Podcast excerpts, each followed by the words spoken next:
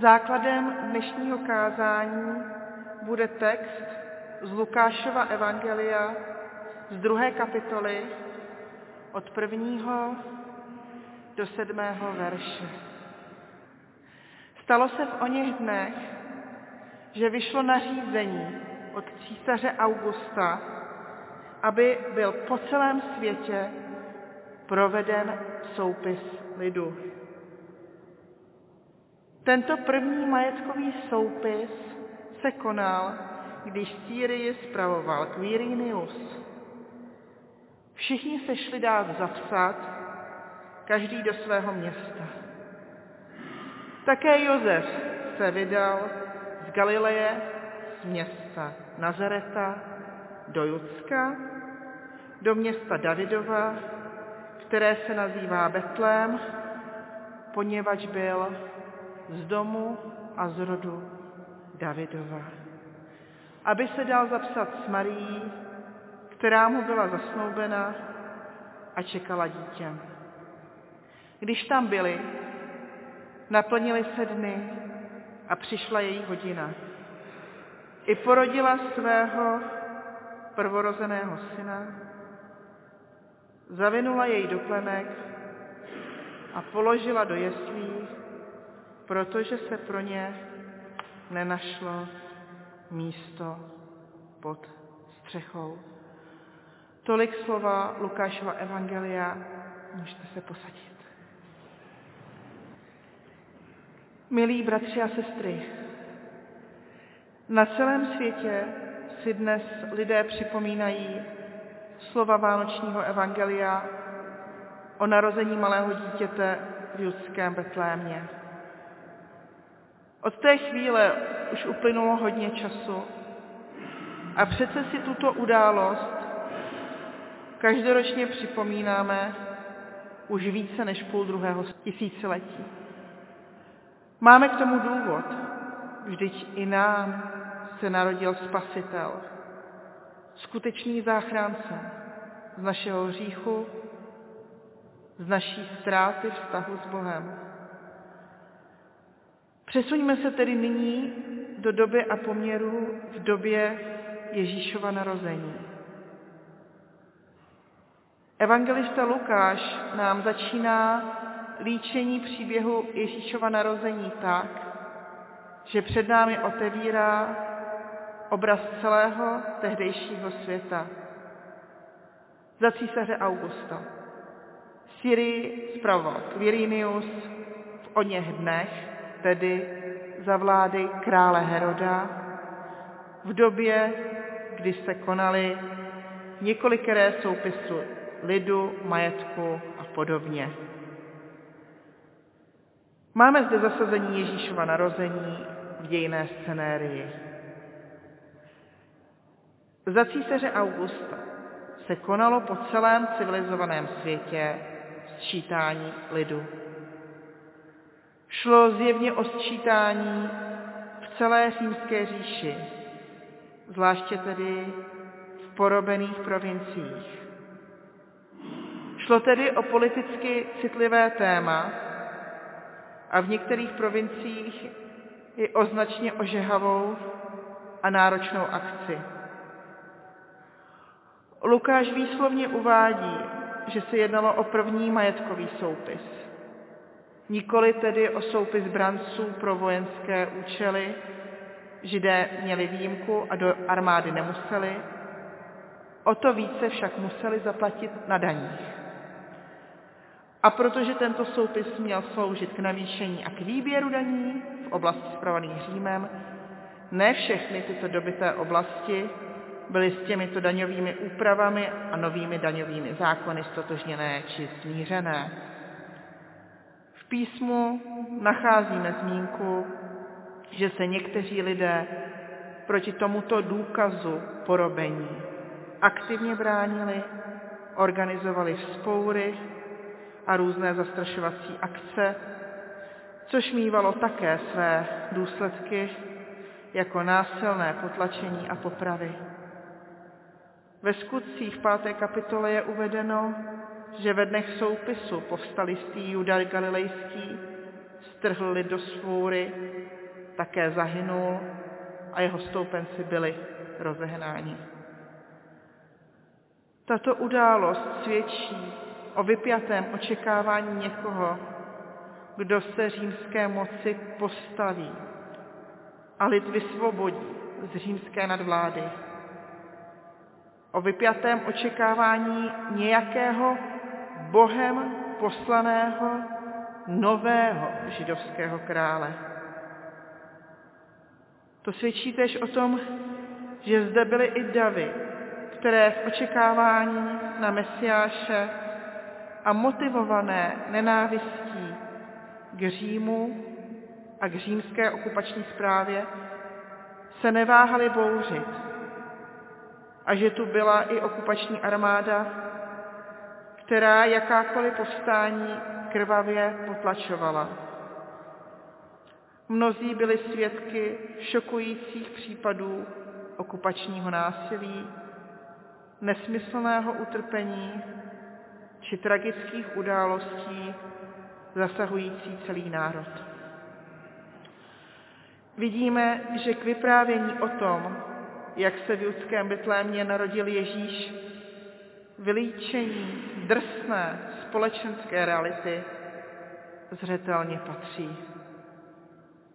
Na základě rozhodnutí a výnosů vládců se dávají do pohybu zástupy. Na jejich pokyn reagují.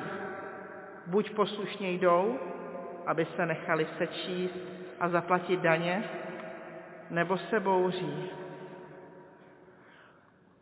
Lukášovo vyprávění postupuje o krok dál, když řekne, že bylo povinností každého dát se sepsat podle jeho rodiště. Muselo to být docela náročné, neboť se lidé vždy měli přihlásit u toho konkrétního úřadu, odkud pocházel jejich rod. A to i přesto, že již žili a pracovali úplně někde jinde. Nicméně, bylo to nařízení, byla to povinnost a její nesplnění mohly provázet velmi nepříjemné sankce. Tak se také Josef vydal z Galileje, z města Nazareta, do Judska, do města Davidova. Aby se dal zapsat s Marií, která mu byla zasnoubena a čekala dítě. Můžeme si představit, jak náročné to bylo přerušit veškerou práci a vydat se na několika denní či dokonce týdenní cestu. A jak to muselo být náročné, zejména pro Marii, která byla ve vysokém stupni těhotenství a musela tuto minimálně tři dny trvající cestu absolvovat jízdou na oslu. Ta cesta pro ní nebyla ani trochu příjemná. A pak navíc ani nebylo kde si odpočinout, mít trochu soukromí, nenašlo se místo pod střechou. No a pravděpodobně začala pocitovat porodní bolesti i hned, jakmile z toho osla slezla, tísněna množstvím dalších lidí. Lukáš na tyto mateřské potíže jako chlap evidentně moc nemyslí, protože v centru jeho pozornosti je ten Betlém. Z hlediska císaře Augusta je Betlém nevýznamné městečko. Nicméně pro Lukáše hraje zásadní roli. Z Betléma totiž pocházel slavný král David, kterého si židovský lid nesmírně vážil a který měl, jakožto král, obrovské množství potomstva. A ti to všichni měli, podobně jako Jozef, přijít v jeden určený čas na toto místo. Toto malé městečko se v době sčítání muselo rozrůst alespoň desetinásobně. Lidé přespávali, kde se dalo, pod širým nebem běžně. A Lukáš jako svědek o Ježíšovi vyznává. Římský císař sice něco nařídil, ale tento lidský záměr, tento administrativní počin římské okupační zprávy si použil Bůh pro naplnění svého slova, svého proroctví a pro své plány s lidmi. Lukášovo líčení o Ježíšově narození v městě Davidově propojuje jeho evangelium se starozákonními proroctvími, která ukazují na Ježíšovo mesiářské pověření a mesiářský nárok. Mesiářská proroctví a mesiářské pasáže ze žalmů podávají svědectví o tom, že mesiář bude pocházet z domu a rodu Davidova. A prorok Micháš před sedmi stoletími viděl Betlém jako místo jeho narození, jak jsme slyšeli v prvním čtení. A ty, Betléme Efratský, ačkoliv jsi nejmenší mezi judskými rody, z tebe mi vzejde ten, jenž bude vládcem v Izraeli. Jehož původ je od pradávna, ode dnů věčných.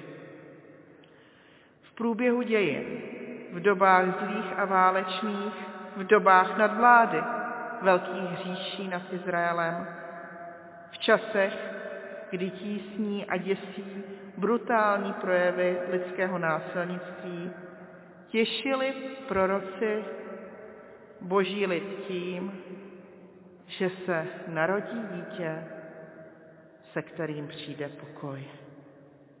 Slyšeli jsme z proroctví Micháše, on sám bude pokoj. On sám bude pokoj. Pokoj.